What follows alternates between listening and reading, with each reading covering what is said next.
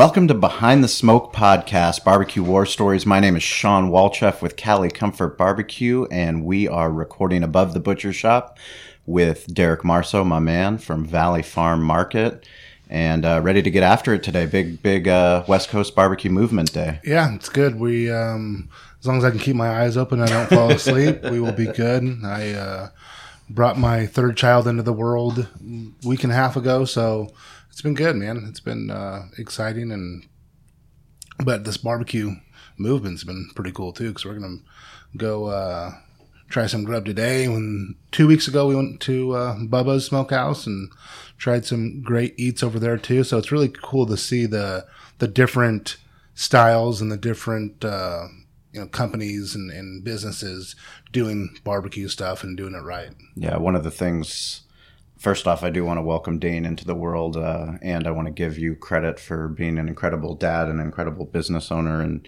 doing what you do.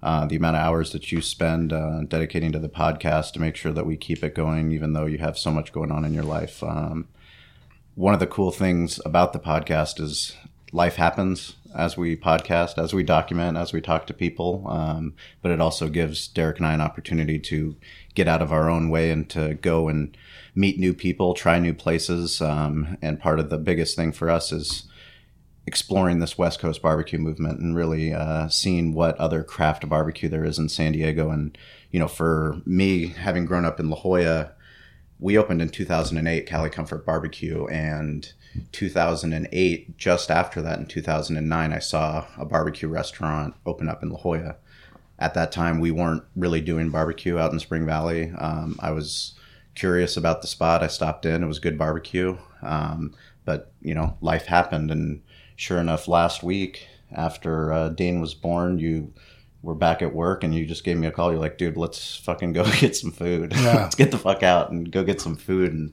uh, Union Tribune put out a best barbecue list, which will uh, we might disagree with some of the picks that they made. Um, it's it's less about best for us, and it's more about the story and the why. And you know, for us, we decided to go out to Eastlake and no appointment, just walked in, and first person we met was the owner, the owner who's joining us today, and that's uh, Jeff Jeff Nicoletta, Bubba's Smokehouse Barbecue in Eastlake and La Jolla. Two, two fucking restaurants. Why would you open two punishment. fucking restaurants? I have no idea. well, wel- welcome, yeah, welcome. And, I uh, appreciate uh, it. Thanks for taking the time to kind of share, you know, your journey and kind of what it's all about at Bubba's. Um, so, what was your uh, insight to barbecue? How did you even get started in barbecue? When I got out of the military, I ran a chain of barbecue restaurants, and it just it just seemed easier, right, to do that kind of concept, just because I was familiar with meat and smoking techniques. And sure, was it uh, you know where you got what kind of smokers were you using at your first place? We always use Southern Pride smokers. They yeah. were always just foolproof. They last a long time if you keep them clean. And, and that's what you're using now, right? Yep. So we went there and uh, tried a bunch of stuff, and I mean the the it was amazing. I mean, in just you know being out there, it was kind of an underserved area for barbecue, right? I don't imagine there's many other places out in uh, Eastlake or La Jolla. No, so to have some some good eats out there is uh, you know it's a good good for the neighborhood. It's good for uh, the community to do it. Um, but what's your uh, what's your go to? What's your favorite favorite thing to barbecue? I'd have to say the brisket. Yeah. Just because the uh, the response that people give to good brisket, it's more uh, usually they get dry. They claim or mm-hmm. they seem to like the brisket and just get a good response. And you were doing that at your old place as well. yes. Yeah. So, okay. Um, brisket is something that we always talk about. It's so fucking hard to do. Like I, I can't. Up you know, I can't tell you. I, you know, we have cooking classes all the time and different stuff, and I talk to people, and they're like, "How do I make a good brisket?" And I always tell them, you have to make bad brisket before you make good brisket because it's incredibly hard. It's a weight bearing muscle that people don't understand. It needs to really break down. And you know, you get to your stall and and people are like, "Oh, it's done." Like for me, I, I at 180, I was always pulling my briskets off, and you know, 10 years ago when I was doing them, I, everything was just so chewy, and I I couldn't get it right. And finally, after meeting Gene and kind of going over and breaking down exactly what brisket was, um, it really helped me understand how you know you really have to get it. You know, there is no perfect temperature for brisket. It's more of a feel than it is anything else. But you know, we we get up to around 200 degrees, and uh, it seems seems to work out pretty good. So our briskets now are uh, night and day compared to what they were, um, you know, when we first started. Yeah, I mean, one of the things for us, you know, this is a business and digital marketing podcast through the eyes of barbecue, but for us, we are so fortunate to have listeners that either they're barbecue teams um, or they compete or they're in catering or they just have a a drive to want to open up a business and maybe not even barbecue. Um, but one of the things that is fascinating is when you catch that barbecue bug, because as uh, for us, Cali Comfort, we opened and we weren't a barbecue restaurant. I mean, we were built on breakfast and the sports entertainment aspect was something that really drove us and the full liquor license and offering something that, you know, we were in Spring Valley, an underserved area. Um, when did you catch the barbecue bug? Uh, I opened in 2009. I ran a chain of barbecue restaurants. Which was what was Uh, it called? Joey's Barbecue. Joey's Barbecue. I don't even know if they're still around. Were you barbecuing before that? Nope, never barbecued in my life. Really? Never, uh, to be honest, never even found it that interesting. What I find interesting about it, I, I don't even like touching my food. Right. What I find interesting, We appreciate honesty on this podcast. That's for sure. What I find interesting about barbecue is just how there's so many different techniques. As far as messing up, last week the gasket wasn't on right on my smoker. When I hit start, I saw smoke coming out of the side. I was like, "Oh, it'll be all right." Next morning, brisket was chewy. really. So yeah, it has to be sealed up right. It has to be. It has to have a Jello consistency. Mm-hmm. Because I don't. It- It's more of a look than it is a uh, an actual temperature to Right. me. It's more of a Jello consistency. It, I I try to be able to look at it before it's even trimmed, just in case I don't want to trim it till I serve it. Right. So there's a. As far as technique, I've been told the rest. I've been told the restaurant business is a is a science. I don't believe it's a science. I think it's more of a taste than a look. Yeah. Yeah. Well, I mean, the craziest part is, you know, so many people get into the restaurant business with different backgrounds. And whatever your dream is, you actually have to go through the shit in order to either open up that business or to sustain in business. And one of the things that Derek and I respect the shit out of is anybody that's been able to fucking do it. It's one thing to say you want to do it. It's another thing to do it. And then it's another thing to get up every fucking day and go in and deal with the lawsuits, deal with all the shit, deal with people not showing up to work, deal with people complaining, people on Yelp, um, leases, getting in and opening up a space, you know, going into La Jolla, I mean, you had some big fucking balls, I'll tell you that much, to go on Prospect Avenue and open up a fucking barbecue restaurant. And I've got nothing but props for you for grinding it out and doing that. Uh, talk about the process before you made that jump. You know, working for a barbecue chain is one thing, but then saying, hey, I'm going to go fucking invest money. I mean, I don't know if it was your money or someone else's money, but getting to that point where it's like, hey, I'm going to fucking do it myself. Tell us about that. I always had more of a. The guy that I worked for was very confident in what he did, so it kind of rubbed off. I mean, even confident to more of an arrogance. it was. Uh, it was always easy to me. The operating of the business, the the finding the location. I don't know. It goes by gut feeling, really. Right. I've been told I'm insane to listen to my gut. it should be all. It should be all numbers. Right. It's more. I walked on Prospect. I was looking at locations. I wanted to go off on my own. I had enough rent at my house to cover about seven months. So I had to make a paycheck within seven months. I'd stopped working for the barbecue chain I was working for. And I started looking on Craigslist for locations. And I also used other people to help me find locations. Mainly, they found high priced locations in shopping centers. I found a location on Prospect uh, on Craigslist, and I went in and I negotiated it, and here Was you it go. was it a restaurant before? Yeah, it was a health food restaurant. Believe Was it or not. And they, when you went in there, was it uh, the kitchen was set up for you? How, how I mean, you had to do a bunch of TIs, I'd imagine, right? No, they uh, they went out of business. They had a whole bunch of equipment. I have a friend that owns a equipment company, and I traded out. And they already had a hood. I got a smoker really cheap. My initial investment in the restaurant business was nothing. Yeah. And then Yeah. how'd you do your lease? Was your lease like a five year, ten year? It was a seven year sublease, and then I negotiated a twenty year lease after that. Oh, nice, nice. That's so it's doing good there. I mean, I, I drove by the other day with Sean, and I didn't know where it was exactly, but I mean, you're in the fucking heart of La Jolla. I didn't know. I mean, you're I do sit three feet below uh, street level, though, yeah, so it's not always easy to find. It's Yeah. definitely it's definitely has its challenges, but you also get the reward of all the people that come to visit La Jolla. Um, La Jolla, it, I mean, it's right up. My wife and I got married at the wedding bowl, so it's you know it's a good football field, two football fields away from that, and um, just incredible coastline. The And incredible part of La Jolla, believe it or not, what keeps me in business is the locals.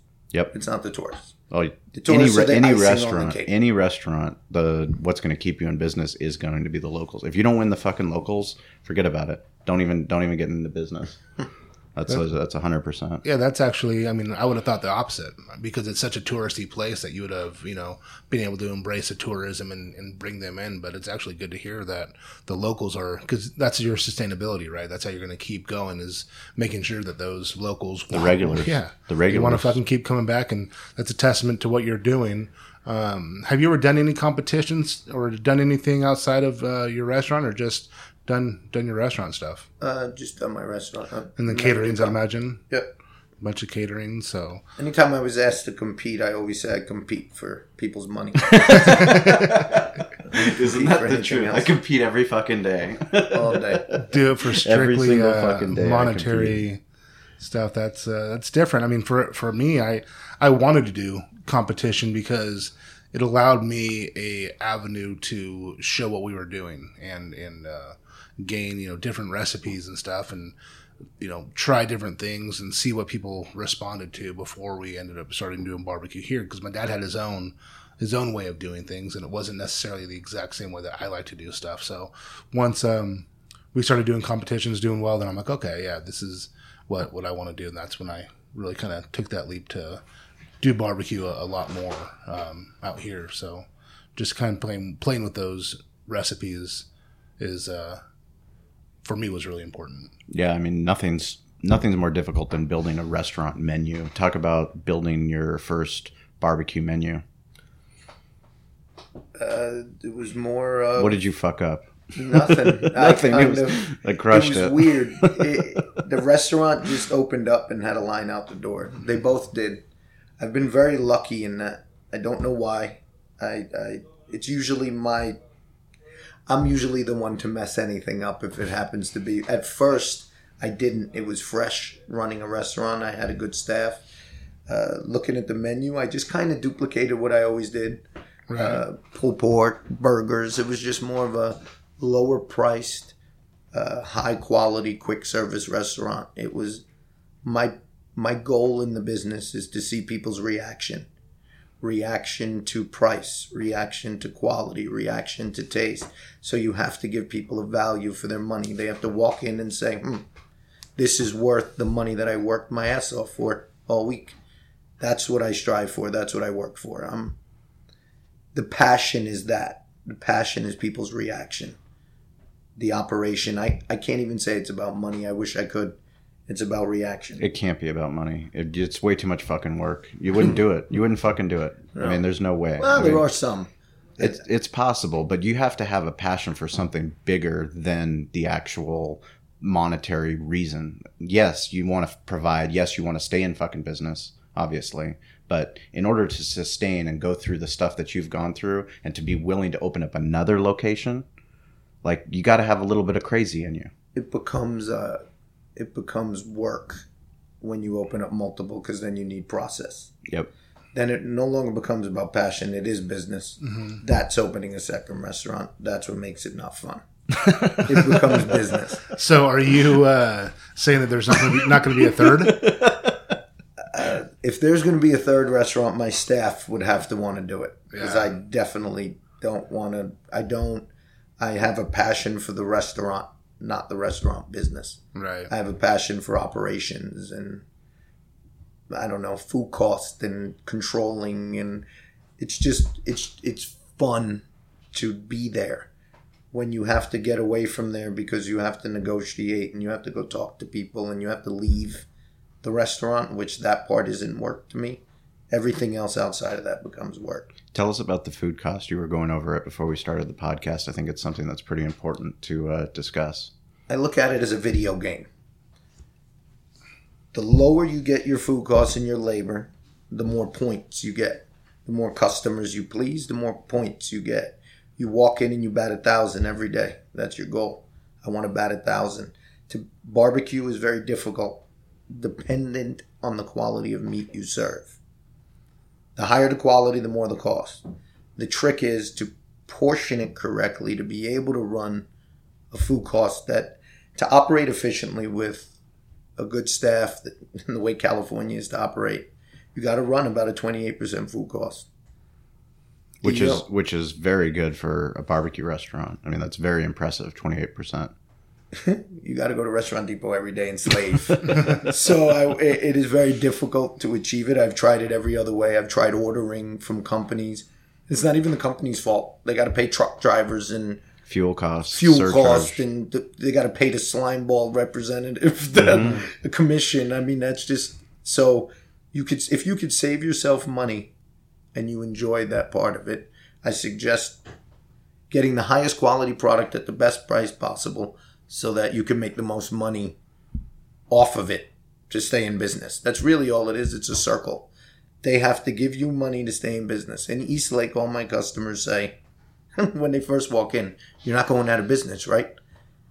They want you there as well if you mm-hmm. give them a reason to be there. It's very impressive. I mean, it, it's a great way to look at it too, as gaming it. You know, if you look at it as a as a game, I mean, the biggest driving costs are your prime costs, so your food cost and your labor. Those are the direct operating costs, the things that you can control. And if you can't control those fucking things, good luck. It's not going to happen. You're not going to be in the business very long. Yeah, I mean, you don't, you don't necessarily control those as you know the the market, the the beef market. You know, they have different uh, parameters that they have to hit. You know, so your food costs can go up, but you just have to be on top of it enough to change your prices. That's so for yeah, for but- me, like it's we go up and down yearly um, in the in the grocery industry with with the price of cattle, what they're walking at, uh, you know, hanging weight right now, and it's surprisingly not as as high as I thought it would be. But we have to make sure that when it comes in, that we're getting the percentage we need every single time, and if we're not on top of that, and we just think like every week we don't check the invoices, and I mean, I can't imagine anyone ever doing that in a I did that Place. for a while. It doesn't work. it doesn't work. yeah. well, yeah. Absolutely. it's uh, you, you can get beat up really really quick. Now there's times that you have to eat costs. Like there's times when you know our flat meat for our carne asada, which is our one of our number one sellers, goes up to seven bucks a pound, and I'm selling it for nine ninety nine. Yeah. I mean I'm, I'm not making any money because we're trimming it. I'm putting labor, we're slicing it. I'm probably losing money on that that mm-hmm. item. I But used it's to a do draw. that on prime beef ribs Yeah. or prime brisket. You would lose, and you pay three sixty one a pound. And all Right. kind. I mean, to be honest, in the last nine years or eight, I don't know. I don't think the meat biz beef ribs used to be a dollar ninety nine because nobody wanted them. Mm-hmm. Now they're two eighty five. You could probably get them for baby backs. Only went up ten cents, fifteen cents in nine years. Right. I used to get them at two twenty five. Now I get them at two thirty four. hmm I mean, the it didn't fluctuate. What fluctuated was taxes, labor cost, gas. So vegetables, man, I think produce is the worst. Broccoli, broccoli will be nine bucks a case and then forty eight dollars a case. Yep. I think if you're making things from scratch, your biggest cost is the fluctuation of produce. Meat, f- frozen goods, box goods. I mean, ketchup has been eighteen dollars a case for as long as I can remember. hmm Right. Uh, the cost fluctuate to me in vegetables because meat, yeah, a little. I mean, meat went up a dollar, but I raised my prices too. Yeah. Yeah, and you have to think about volume as well. So, I mean, for uh, a grocery store, we're doing, you know, I'm doing for flat meat, I'm probably doing a thousand pounds a week. You know, so uh, a dollar a pound is a lot of lot of money to You're still making good money. you know, we uh, we just have to make sure that you you're on top of it to you know change those prices. And sometimes you don't change those prices and you get bit in the ass, and sometimes you do it strategically to not you know you know we I'll, I'll be completely honest. I I need to go up on our carne asada, and I'm not going to do it until probably after Labor Day. Because we almost did it before, before Memorial Day. Yeah. And the reason we didn't is because people are going to say, "Oh, you did it right before you, you raised the prices right before Memorial Day because you know we're going to buy it." And I just didn't want that negative condensation for us. Yeah. So if it was going to save me a thousand dollars, I didn't care. I was Mm-hmm. to I was going to take that and say, "Okay, so they can, uh, you know, know that we're not doing that. We're trying to, you know." Do everything we can for them, and then once if it does go up anymore, then I just have to go up, you know. Mm-hmm. But we're trying to keep it to where I can break even, let everyone enjoy it, and then you know I'll work out the prices after that. What kind of internal systems are you using to help you with your food costing, your recipe costing? Are you doing that all yourself, old school?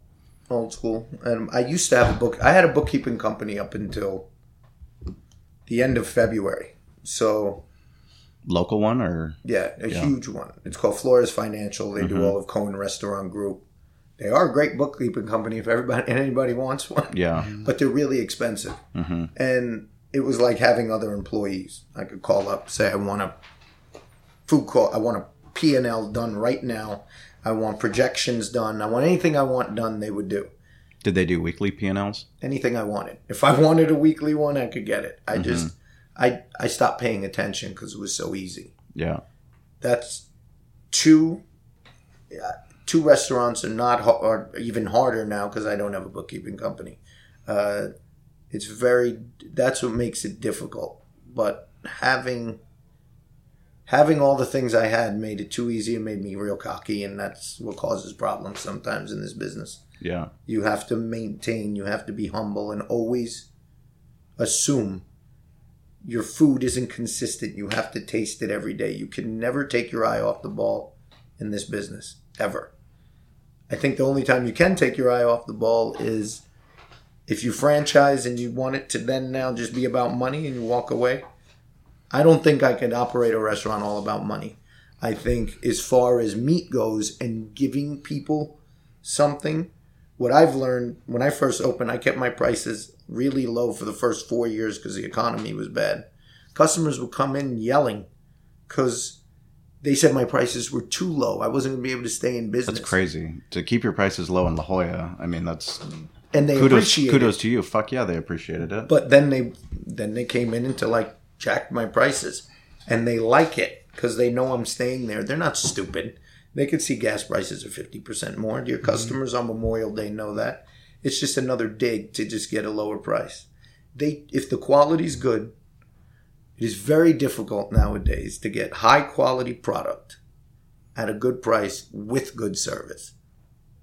I'm about to go spend twenty five dollars a pound on whatever you're selling as soon as I get done with this, mm-hmm. because I want to eat a steak tonight. yeah. So I mean, it. I don't care about paying that. Right. It's about quality. I think nowadays, I, I get in arguments with people about my beef ribs. Some people want to pay thirty five dollars a rack. I won't uh, for prime beef that costs triple what I'm paying right now or double.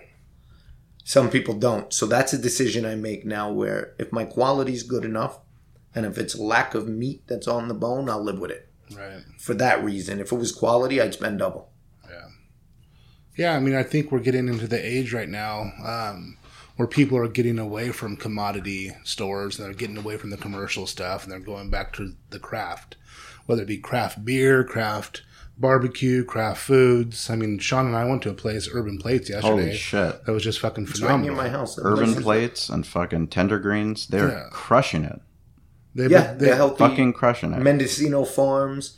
It's the new concept right now. Salads, and just think, they all computerized it. All their money's going into the kitchen. You the kitchen's one right in front of you. You the labor cost food is down to nothing. Yes, because all your money's going to the kitchen guy. hmm But it's worth it. Uh, soon enough, they're gonna have computers in the front. I think the best concept, not for you guys, you have bars. You you have a, but for my con for my concept, a flip around computer Yeah. that works out fine. Like McDonald's. like McDonald's, and you spend all your money on the food because barbecue barbecue's about prep. Right. Scratch food is about prep. All you need is fast hands. Yeah, no, I mean we're but we're seeing that craft just kind of take over everywhere, and it's it's good to see. I mean, I, I enjoy it because people are wanting to come in and buy the USDA prime ribeyes and take them home, and they're not paying. They're not going to a, a Donovan's or a Ruth Chris and and spending hundred bucks on a steak. They're getting it here for twenty five bucks, taking it home and making it exactly how they want it, and it's a better quality than what they're getting at the at the restaurants. Um, and what I think, like I said, with what Urban Plates did, uh, I mean, yesterday I was just in, in, you know, in awe about how awesome it was. Uh, the food was really, really good. The you you know when you walk in how long it's going to be, so you don't have to wait or waiting on you and saying, okay, hey, I've been waiting here for twenty minutes. You know, when's my food coming out? You're in a fucking line. And when that line moves up, you order your food, they give it to you, and you go. So it's it's a the process for me you know, I, I actually really, really enjoyed that. I mean, we were there at one concept. o'clock on a Monday afternoon, and they have probably had patio seating for 125. There was no fucking seats. Yeah, was, yeah. They we were in line to get in, and I mean, it's easy 25 bucks a person. Once we got out of there with all the fucking trinkets we we had. Yeah, I overindulged yesterday. you deserved it. You've been starving yourself. Yeah. Oh, yeah. I eat there every couple weeks. It's uh, good. Do you? Yeah, I mean, just that concept alone, the the fast casual, um, get it and, and go sit down, because we have to always keep thinking about that. What's our, our big thing is, is labor. And it's like, I don't want to get rid of employees, but we have to get the right employees to do the right things.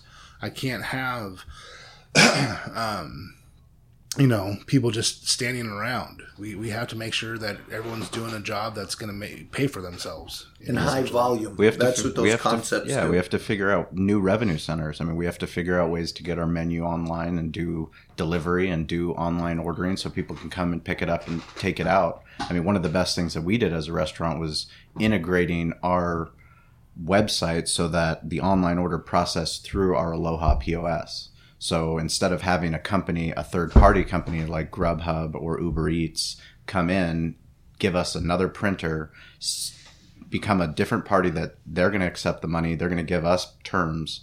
Now we we do it all ourselves, so we can actually control the process. Uh, tell us about Uber Eats, your experience with them. Well, let me first. Let me ask you a question. You guys do delivery? Is that what you said? We don't do delivery. No, not yet. You do delivery for caterings. For caterings, yeah. yeah. For caterings. So when you order. say integrates with your Aloha system, it, an order comes in over line, oh, ah, over the computer, Online, and they yeah. just come in and pick it up through the, through your smartphone. Order it, comes through, doesn't go to the host, goes directly, prints out of our POS in the kitchen, order, put it right there, put it out. Yeah, that's pretty cool.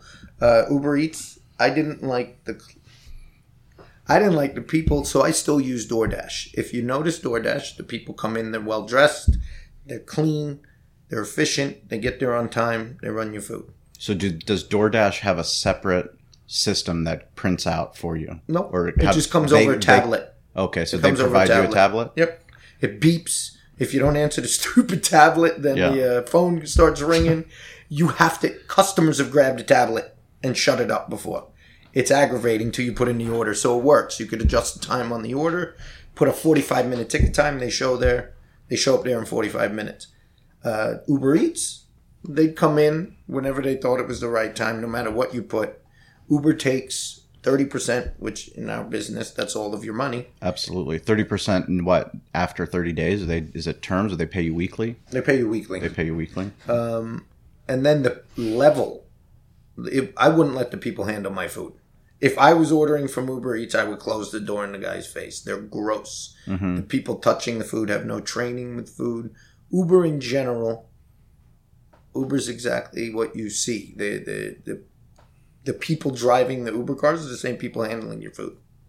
I didn't like it. I just. I mean, like, I think the toughest part for a restaurant owner or an operator is the the issue is you you lose your control and that's the only thing that you have is you have your service you have your quality of your product and it's hard enough to fucking do that right? I make it's enough hard mistakes. To, yeah it's hard enough to make sure that the barbecue's done fucking amazing that the hostess takes down the correct order or that the order's processed properly and then that the food or that the food is in the right container so that it doesn't you know get bad by the time someone gets home. And then to have somebody else a third party come in that there's no control that you have. You have zero control. I mean my wife and i we ordered from Yelp, who's partnered with Grubhub on Sunday. We ordered it. They told us it would take 35 minutes. By the time it was an hour later, my wife's like, "Can you check on the food? It's 9:15 already on a Sunday night." I go contact Grubhub. Grubhub, it says we were experiencing a high volume of calls. Please contact the restaurant. I call the restaurant. Like, yeah, we're about to close. I'm like, well, I put in a to-go order through Grubhub. Do you guys have the order? Like, oh yeah, it's been ready for 40 minutes. Well, it's been ready for 40 minutes. Now I have cold food. I've never tried this restaurant before. Now I have a bad experience because of Grubhub, not the restaurant's fault. So how does a restaurant owner operator deal with that? And I think that's one of the biggest challenges with all these delivery companies that are coming in. Cancel it. Yeah, That's I how a restaurant owner deals with it. it, it, So- to be honest with you, that that's what you have to do. You have to make. Why those don't you guys just deliver? Uh, because like It's hard to restaurants. find staffing.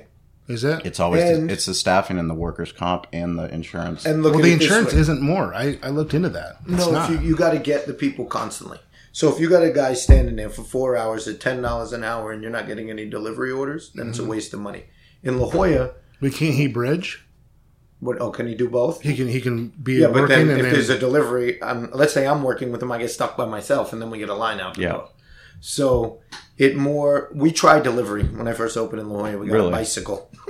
no, that's great. delivery. Let's talk about that. it didn't uh, it didn't work unless me and my wife were doing it it didn't cost anything then she went into delivery it became a little dangerous in la jolla like people would bump her bike like they don't know how to drive in la jolla so you definitely don't want to be riding a bike with delivery food so it, after about a year and a half it was like we're good yeah. uh, but if you could consistently get the delivery, so even in East in Eastlake, I'm getting maybe ten delivery orders a night through DoorDash.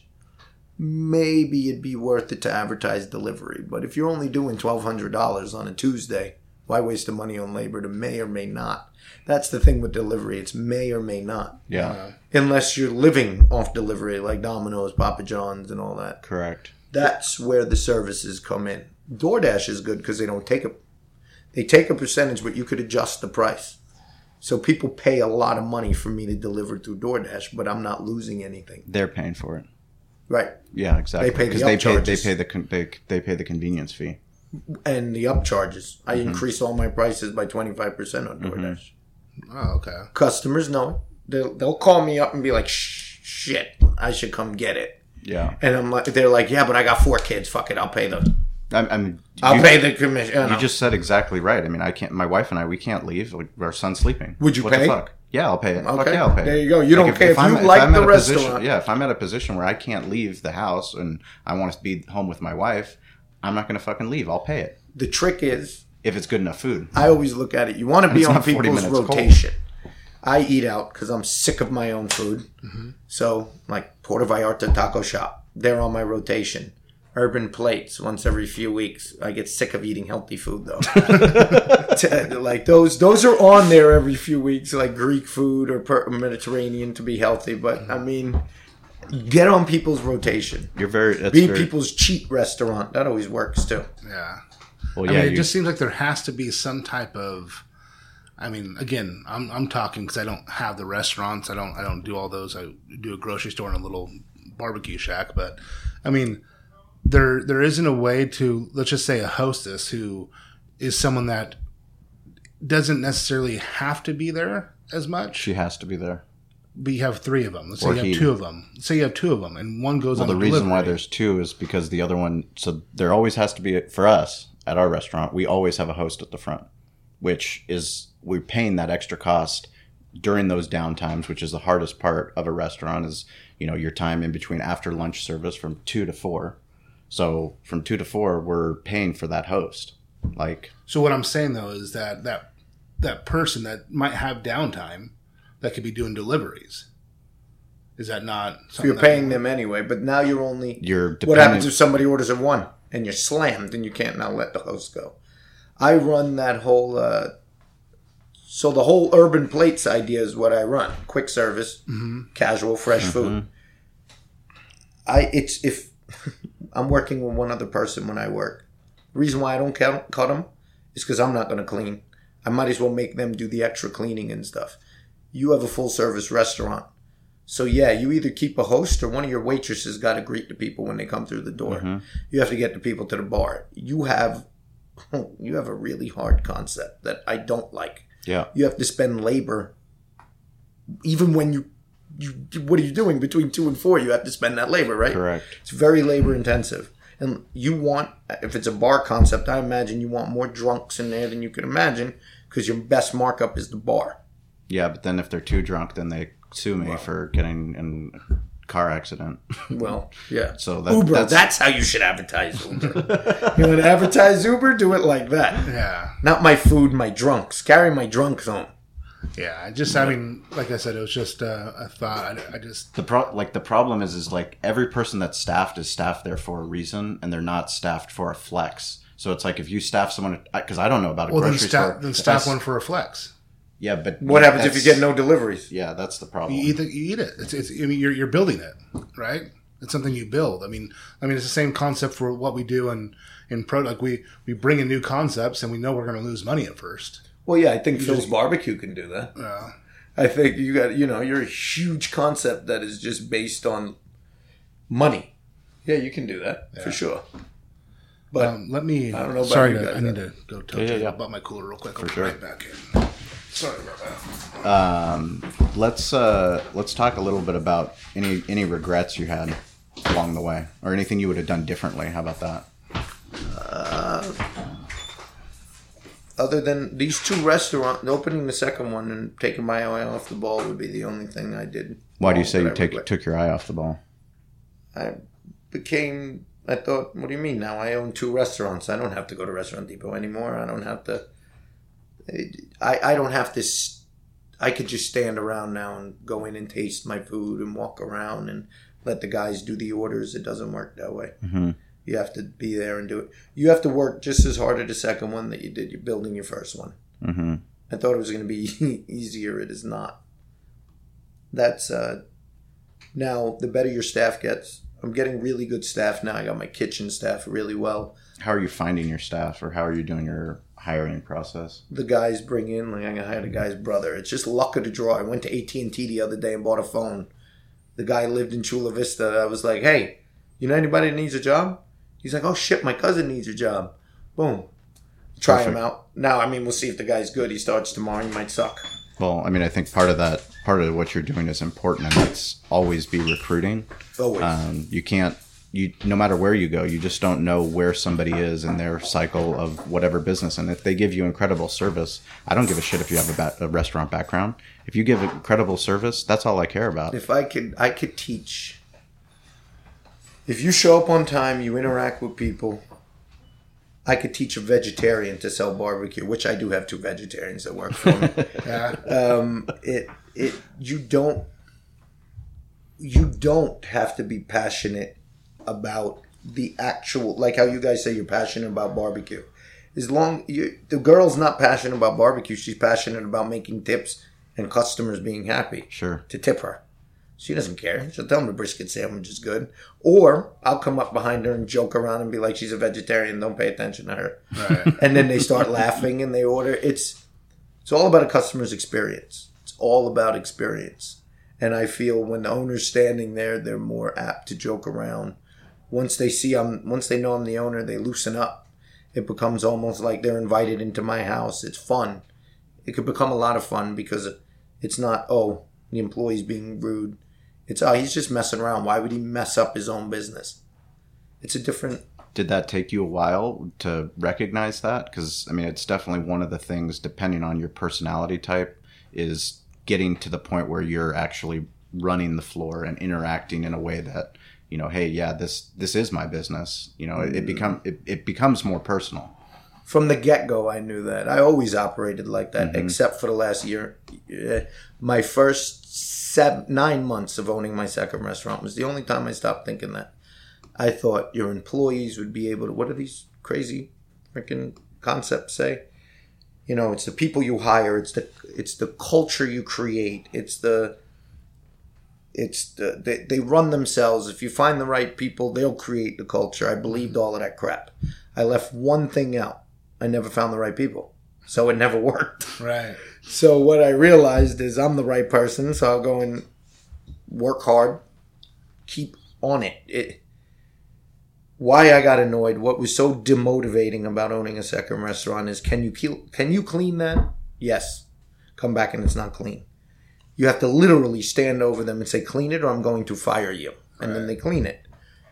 After firing a bunch of them, which I really didn't want to do, now they do what I say one time. Right. It sucks. You have to make examples out of people. You literally have to run it like the military. And I didn't want to have to do that. Well, It works. that- yeah, that you came out of and you didn't want to be like that. But I mean, there's a there's a happy medium on everything. We're um, here, I think, because we've been in business for so long. It's very easy for us to kind of create a, an atmosphere where people aren't afraid. Um, they're it's inviting. But I know when I first got in here, my dad kind of told me, "He's like, hey, you got to go fire someone." Like because you have to set a tone, and where they know that you know it's going to be so it was like three months later, and it was one of my friends that I thought that stole from us, and I'm like, well, there, here I go. You know, It's easy. First time to go to go fire someone, um, and those are the things you learn. I mean, you know, we talked about this a little bit earlier, but like hanging out with your employees and doing stuff.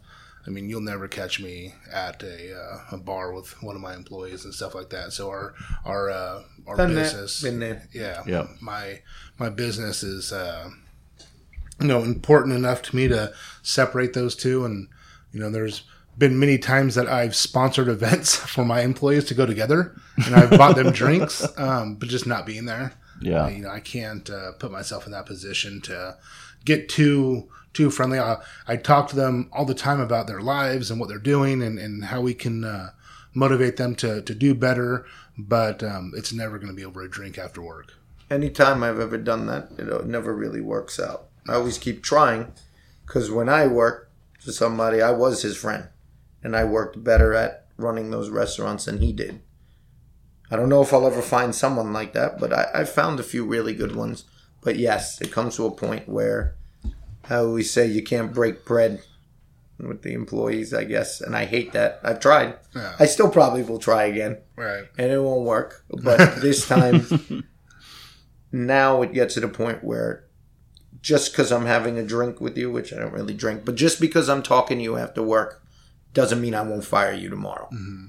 That's where now I I don't care. So yes, I've gone out and had a drink with an employee, pissed me off. I fired him the next day.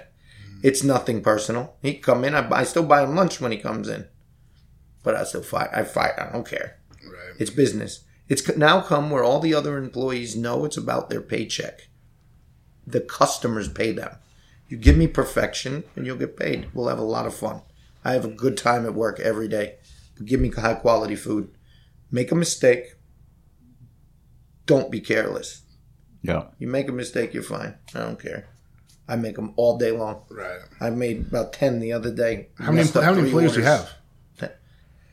Not many. No? uh, uh, six in the front between both restaurants. Eight, maybe no six between both restaurants, and maybe ten in the kitchen between both restaurants. It's impressive. Maybe twelve. Lean, lean, and I could lean. run. I mean, on Fourth of July, we'll do twelve grand. We did five the other day with. I think my my every two week labor with taxes and everything in Eastlake six thousand dollars. hmm I it's it's hard because I have to stand there. My staff is getting better now, so as long as I can leave when it's slow, or go outside, or be able to walk away, or go chill in La Jolla with the business owners that I mess with to play around, Mm-hmm. then I'm cool. You said your two week labor was six grand. Yeah, Last two weeks, mine was fifty eight thousand. I mean, it's just it's crazy. different different thin, industries. thin. that, you know, yeah. I mean, it's also the size of my concept. It's also, I mean, granted, I've never not taken taken a pay from my business. They say that a lot of business owners can't take money. Well, I've always operated it, so I'll just pay myself what I'd pay a general manager. right. Mm-hmm. I have a manager per se. She's my shift leader because I pay her salary to work a lot. That's it. She manages, writes schedules. She helps me out a lot. What's her name? Erin? Aaron. isn't it? How She long? helped- How long she been working for you? Two years. Yeah. Two and a half. She does, train. both, she does both stores. Yeah, we all run both of them. We alternate. Me, my wife, and her. She goes to Restaurant Depot. She she learned from nothing. She worked at a car dealership. What she did learn managing, and I told her before she took salary, you're really not going to like this Because when it comes to where I'm paying you a lot of money, I'm going to be very, not hard on you, but I'm going to be detail oriented. The expectations are going to be a lot higher. Of course, since I like her, she's done dumb stuff like not check before they turned on the smoker, left the gas on one time in SDG, and had to come out. Like she's made her share of mistakes. Sure. I have too, but she's she learned. At this point, this is her last month of making salary. She's gonna go back to making manager hourly pay because she wants to go be an esthetician and work part time, eight six hours a day in the restaurant business. Mm-hmm. Still do schedules, but on the clock while she's working. The poor, the poor girl, it happened exactly what I told her. It is a horrible business. Horrible. I describe it as holding a lighter to your forearm. That's the restaurant business. any restaurant owner that I've ever talked to, I don't know about you guys, at, Re- at Restaurant Depot, any of these guys that work like I work, hate their business. I love the I customers. don't. I don't. I don't either. I don't- but I also don't go to Restaurant fucking Depot. You know, meet Every these time I walk in Restaurant Depot, I fucking hate myself for Yeah. being in for being in Restaurant Depot. No, I definitely. It's- That's it's why we have funny. good partnership with U.S. Foods. They are ve- they're a very good take, company. They take very good care of us. They've been on the I think- podcast, and what you said earlier though kind of strikes home like when you were saying you play a game and you, that's how you kind of make it work for you i do the same thing here um, and I, I know what i'm extremely good at and i know what i'm not as good at so i build a team around me to allow it to continue to be fun for me i i have a team that you know my can I do all my AP and AR? Absolutely. I, I can. I've done it. I did it for a year. Um, I'm very good at it, but I fucking hate that. I, that's that's a part that I hate. I found someone that absolutely loves that. Like that's what she she like. It's almost sickening how much she likes doing that kind of stuff. Abby's a rock star. Abby is She's a an absolute rock rock star. um, so you find those people that can do those things that allow you to enjoy what you do because you're so much more valuable to your team when you're enjoying what you do. For me, when I'm you know walking around and I'm pissed off or I got something, I, I just know I create a atmosphere that's not conducive to the workplace. So when I can figure out, okay, I'm gonna, I'm not gonna make X. I'm gonna end up spending an extra thirty thousand dollars this year on something, you know, somebody else working extra or getting a part-time employee to do those things that I don't like to do. I mean, it's been so great for just the morale of the whole store and the feel of everyone because everyone's kind of. I try to put people where they're passionate. I try to put people where they enjoy it. Again, it takes a lot, and it takes a lot of you know weaning through a lot of different employees and, and bringing people in and they don't fit so you find someone else but at the end of the day you know where we're at now i'm, I'm very fortunate to have the the group of employees and stuff that everyone seems to truly enjoy what they do. And when they don't enjoy it it's okay to move on. You know i, I and i'll help them move on and i'll whatever i can do. Um, but i want it always to be just kind of fun. I i in, in a sick way love what i do. See, I'm a perfectionist, maybe too much sometimes, because I like every book about every great owner and every great operator. You always find people to replace, to take over what your weaknesses are. My passion, what I love to do, is interact with customers, operate, taste food, get product, negotiate leases. I love the restaurant business mm-hmm. where my issues are. If you ask me, what do you hate? Lack of quality employees, having someone not interact with the customer the way, the way I want them to, because I love it. I might as well stand there. The operation of the restaurant business is fun as long as it's busy. All the other stuff that surrounds the restaurant business is miserable. I had someone that was controlling all the stuff I didn't like. I can't afford to pay them right now. That's why I'm miserable. Mm-hmm. That's it. right It was as easy as putting the bills in a bag. What stresses me out is bills, owing money. Mm-hmm. I never had to deal with that. Everything got paid on time. I just had to put the bill in a bag and I operated. And there was only one restaurant, so and my wife covered me, and we had enough two, three employees that could cover. so now I got to leave when it was slow. I got to go on my vacations four times a year, even though they were five day vacations. Got to go buy whatever I wanted. I got to go that's what made the business fun. Mm-hmm. Now I can't. Now I hate it. So that I'm just throwing a temper tantrum. right As soon as I fix it again, I'll probably be bored again, I'll probably do dump something stupid like go open another restaurant again. Well, for you know, something that I did a while ago, and it was um, kind of eye opening when I first bought in to the store. You know, we talk about I don't know what you guys call, it, but we call it our float, how much money we have in the bank to be able to carry all of our you know account uh, payables and receivables and do all that stuff. What what I did is that I ended up, you know, I got done playing football, making a ton of money, selling insurance, making a ton of money. Came in here making nothing. I think the first year I came in here, I made twenty five grand that year. I- money playing football. yeah, I played. I played in the NFL. I did did my thing. Yeah, so Can we stop talking about barbecue for like two seconds? Hold on. and go go towards uh, Yeah, what'd you do? Who'd you play? I, I was fortunate to uh, get a full ride scholarship to Kansas State.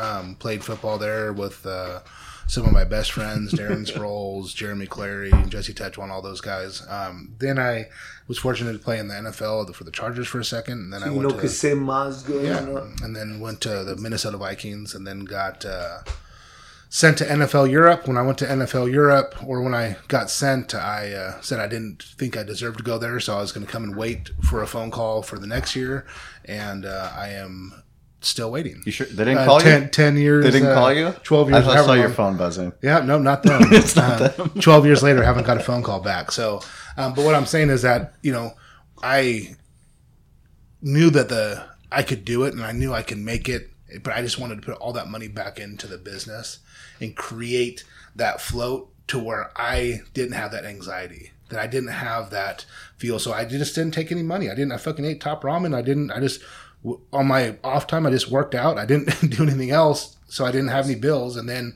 but I created a float in the business to where I didn't have the the feeling of like, oh shit, I can't pay this bill. I can't because I mean, dude, when I have That's that the anxiety, worst it's- stress in the world. it's horrible. I had that. I blew it. You guys just ate on what I blew my whole float. That's what you guys ate. Mhm. Yes. I had no stress. I was bored. I was bored Yeah. because of that.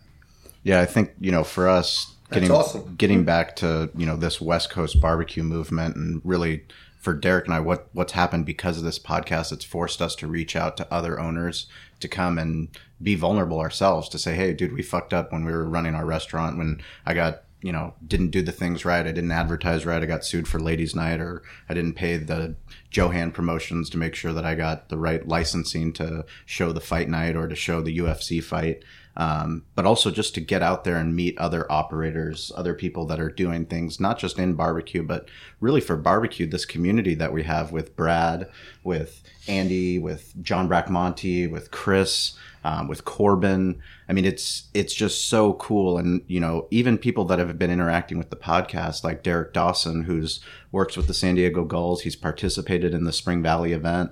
Uh, he's signing up to compete in the Del Mar event. Um, he's posting all Dirty the time. D is going to do the Del Mar. Dirty D is doing Del Mar. Oh, he is me. he is doing Del Mar. Good for him. Yeah, he's taking the big leap, but he's also helping to organize um, these behind the smoke meetups so that we can go and support the other people that are coming on this podcast and sharing their stories because there's people all over the world that we're fortunate that listen to this fucking podcast. We have people, you know, on the East Coast. We have people up and down California. We have people friends now in LA that are doing their craft craft beer, um, craft beer, craft barbecue movement. And for us, we want to start going out collectively and going out to support. Um, Derek and I came down to your shop, and next week we're gonna schedule another meetup um, behind the smoke. What what uh, what should we get when we come down there? Let's say, uh, well, the beef ribs now, because somebody helped me fix my beef ribs. I would definitely try those, the baby backs and the brisket for sure. Your mac and cheese is bomb. Really, don't really don't play Yeah. around with the mac and cheese. That's I was serious. No. actually really impressed with your mac and cheese. You guys make that Tri fresh tri every tip day? was really fucking Yeah. good. Tri tip was is just marinated. It's cooked from raw every Yeah. day. The mac and cheese could well, it's like every two days because you could make pans of it and you just don't cook it, Right. There you go. and then you cook it to order pretty much because it goes fast enough. A little pan lasts like an hour. Right. Yeah. So for everybody that's watching on Facebook, today's Tuesday. This afternoon at twelve, we're going to go down to uh, Meat Locker Barbecue. Um, Brad Lyons, he's going to be on later this week.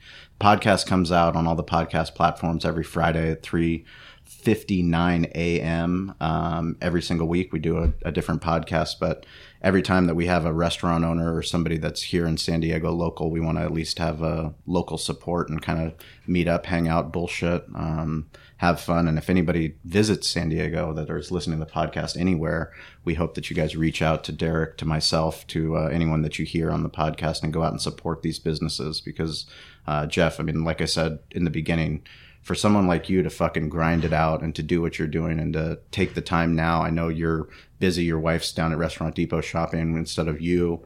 Um, it doing this podcast is a lot of extra fucking work. Let's just be honest about it. Um, but the people that interact, the people that want to open up a restaurant, something that you say might help them on their journey. Um, it might motivate them to maybe not open a second location or maybe focus on the first one or maybe to put those systems in place that'll help them um, with their goals and their dreams. Yeah no i'm just excited to continue this movement and continue uh, doing what we're doing. I think it's it's great for the industry and uh, to have business owners like you come on. We appreciate it. So thanks you for coming uh, give us a little update on our turf and surf barbecue championship that we got coming up this summer our turf do you know it's, 70, it's 74 days away Fuck. these things just keep away. coming up on us. But It's we got a bunch quick. of barbecue uh, restaurants that are going to come out. We got, you know, Valley, Cali, Coob, Sprays, and Grand Ole Pioneer with Pioneer, Llanos, yeah. uh, Smoked Hog, Corbin's Q. We're gonna um, have dessert. We're gonna have seafood. We're implementing a new seafood category this year. We're excited to have uh, um, Santa Monica Seafood help us out with Chef Ashima, one of my best friends. He's uh, the vice president there. He's gonna get some people involved, with, and and we're gonna put some barbecue out there on some uh, some seafood. So Yeah, we'll see how that goes rad. out in Del Mar. Um, it's August nineteenth. At Del Mar Thoroughbred Club, it is our third annual. Again, um, KCBS event. Arlie, KCBS. Arlie Bragg is going to be. That's where you go and sign up on Arlie's site. yeah, you can go sign up on his site, and also, um, you know, we're uh, this year is going to be a little bit different of a format. We're going to do an all-you-can-eat for a set price. What? All you can eat fucking barbecue? Um, all you can Championship eat- barbecue? I'm telling you, all Get you can serious. eat. We uh, we're Coops, gonna, Grand Ole, All of. Pioneer, Everyone. Hannes, We're Cali Valley. Come on now. We're gonna- Corbin's Q. eating it all. Does Corbin? Does the dance? The dancing that Corbin I'm gonna does? make Is that, fucking is that included? Corbin dance for sure. He's a character. But yeah, we're gonna get. I'll be out there doing all you can eat barbecue. Um, I think signups are going to be this week, or uh, tickets will go on Tickets sale will this go week. on sale uh, at the end of this week. Yeah, um, so for when the forty podcast dollars, and you get some drink tickets to have some craft beer, Yep, water, all sodas. included. Um, that's all included as well. So come out, support, um, and let us know how we can help you on your journey. If you guys have any questions, um, we also have our social shout out we're going to do this week. Um, go ahead, Shawn. This is uh, Rosie's Barbecue, Northridge, California. So this fucking guy, Dimitri, he hits us up on our Barbecue War Stories Instagram page. Says, "Hey, what's up? Um, love the podcast. Want to come down to San Diego and check you guys out." Him and his wife, they came down, uh, met with myself, with Corey, our producer, uh, met with Gene. We showed him our old Hickory Pit. We talked about him. He's been in the business, uh, working at BJ's corporate for a long time, and he had his dream to open up his own barbecue. It actually wasn't even a barbecue restaurant; it was just a restaurant that happened to have an old hickory pit in it. Started smoking meats on Saturdays, and now he's all in on barbecue. And um, we talked about him actually starting his own podcast to bring in the Los Angeles uh, craft barbecue movement, keep this West Coast movement going, and There's so many fucking people in Los Angeles. it's, there's a lot of people in Los Angeles, but if you're in Northridge, um, hit up Rosie's Barbecue. Uh, he's the social shout out winner behind the smoke. We're going to send him up a mug. Uh, we're going to make a trip up there at some point to check out his old hickory pits. And um, other than that, if you're in San Diego today, uh, Meat Locker Barbecue next week, we're going to be at Bubba's Smokehouse. Uh, I'm not sure which location yet, but we'll put it up on our Facebook page, and we appreciate you guys tuning in. It's uh, Corey's in Barcelona, so Brian's been stepping up. Corey, we hope uh, hope all is well. Send us your behind the smokes from Bar- Barcelona. Don't bullshit. Don't forget about us. Um, but yeah, thanks for coming on, Jeff. We appreciate it, brother. for having me. We'll uh, Appreciate we'll it. we'll uh, come down and grab. Please, thank you. I need all the help I can get. Hey guys, this is Shawn and Derek, and we just really want to thank you for listening to the podcast. It means the world to us. We'd like you to go check out behindthesmokemedia.com. That's our website where we have barbecue resources for you to help build your barbecue business. Uh, we also have events listed, so anything that's happening in the West Coast barbecue movement, uh, anything that's going on, we want you to go check that out so you can learn more and get involved. We also have show notes uh, from all the episodes. So anything we talked about in the episodes, you can find detailed show notes there. Um, plus, you can just get in touch with us. It's important that uh, we're here as a resource for you. So please reach out. Let us know how Derek and I can help you with your barbecue journey. Uh, get involved, stay curious, and uh, follow us on social at Barbecue War Stories. Uh, we'll talk to you soon.